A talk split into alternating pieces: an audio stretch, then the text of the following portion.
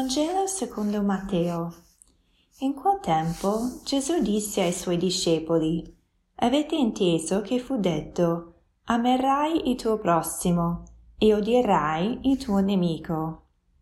Ma io vi dico, amate i vostri nemici e pregate per quelli che vi perseguitano, affinché siate figli del Padre vostro che è nei cieli Egli fa sorgere il suo sole sui cattivi e sui buoni, e fa piovere sui giusti e sugli ingiusti. Infatti, se amate quelli che vi amano, quale ricompensa ne avete? Non fanno così anche i pubblicani? E se date il saluto soltanto ai vostri fratelli, che cosa fate di straordinario? Non fanno così anche i pagani? Voi dunque siate perfetti, come è perfetto il Padre vostro celeste. Gesù in questo brano del Vangelo è molto chiaro e penso che sia molto applicabile a tutti noi. Il saluto a tutti, amare tutti, insomma, eh, riconosciamo che non ci viene facile Eppure Gesù è molto buono con noi perché ci propone un modo concreto e possibile, fattibile per noi per amare i nostri nemici, sapendo che facciamo fatica, dice ecco, vi, vi do un suggerimento ed è questo, pregare per loro.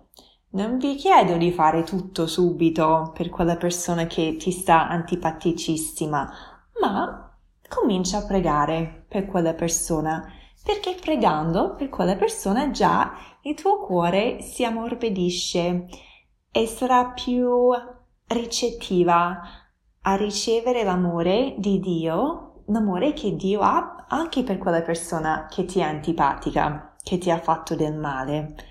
Quindi pregare è un modo um, per sì fare del bene a quelle persone, ma anche per fare del bene a noi. Perché pregando, pian piano, ci assomigliamo di più al nostro Padre in cielo. Pregare, infatti, è un modo per amare. Uh, io prego per le persone a cui voglio bene. Tante volte non posso esserci fisicamente alle persone a cui voglio bene nei loro momenti di necessità, di bisogno. La mia famiglia, per esempio, è lontana fisicamente e quindi quando hanno bisogno io prego per loro, offro per loro, chiedo che il Signore faccia il loro bene. E così tutti noi, no? Uh, quasi sempre ci troviamo impotenti davanti alle necessità o ai problemi person- delle persone a cui vogliamo bene.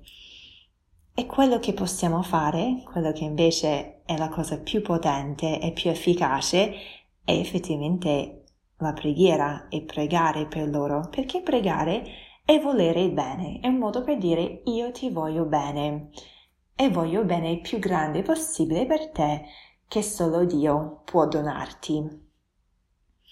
E Gesù ci suggerisce di fare questo anche con quelli che vogliono il nostro male, quelli che ci perseguitano.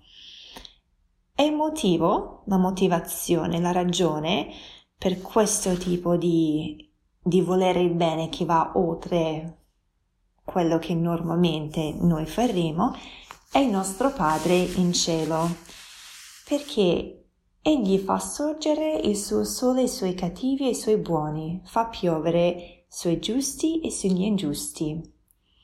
Il sole e la pioggia sono quelle condizioni necessarie per permettere la vita.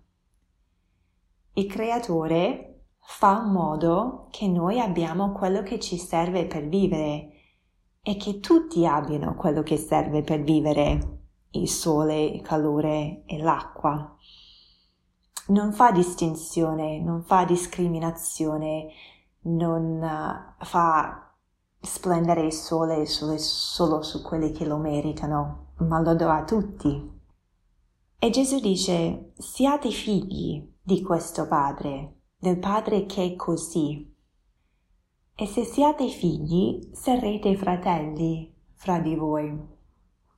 Papa Francesco ha scritto una bellissima enciclica lo scorso ottobre intitolata Fratelli tutti. In questa enciclica lui ci invita a riconoscere Dio Padre, lo stesso creatore, come padre di tutti noi.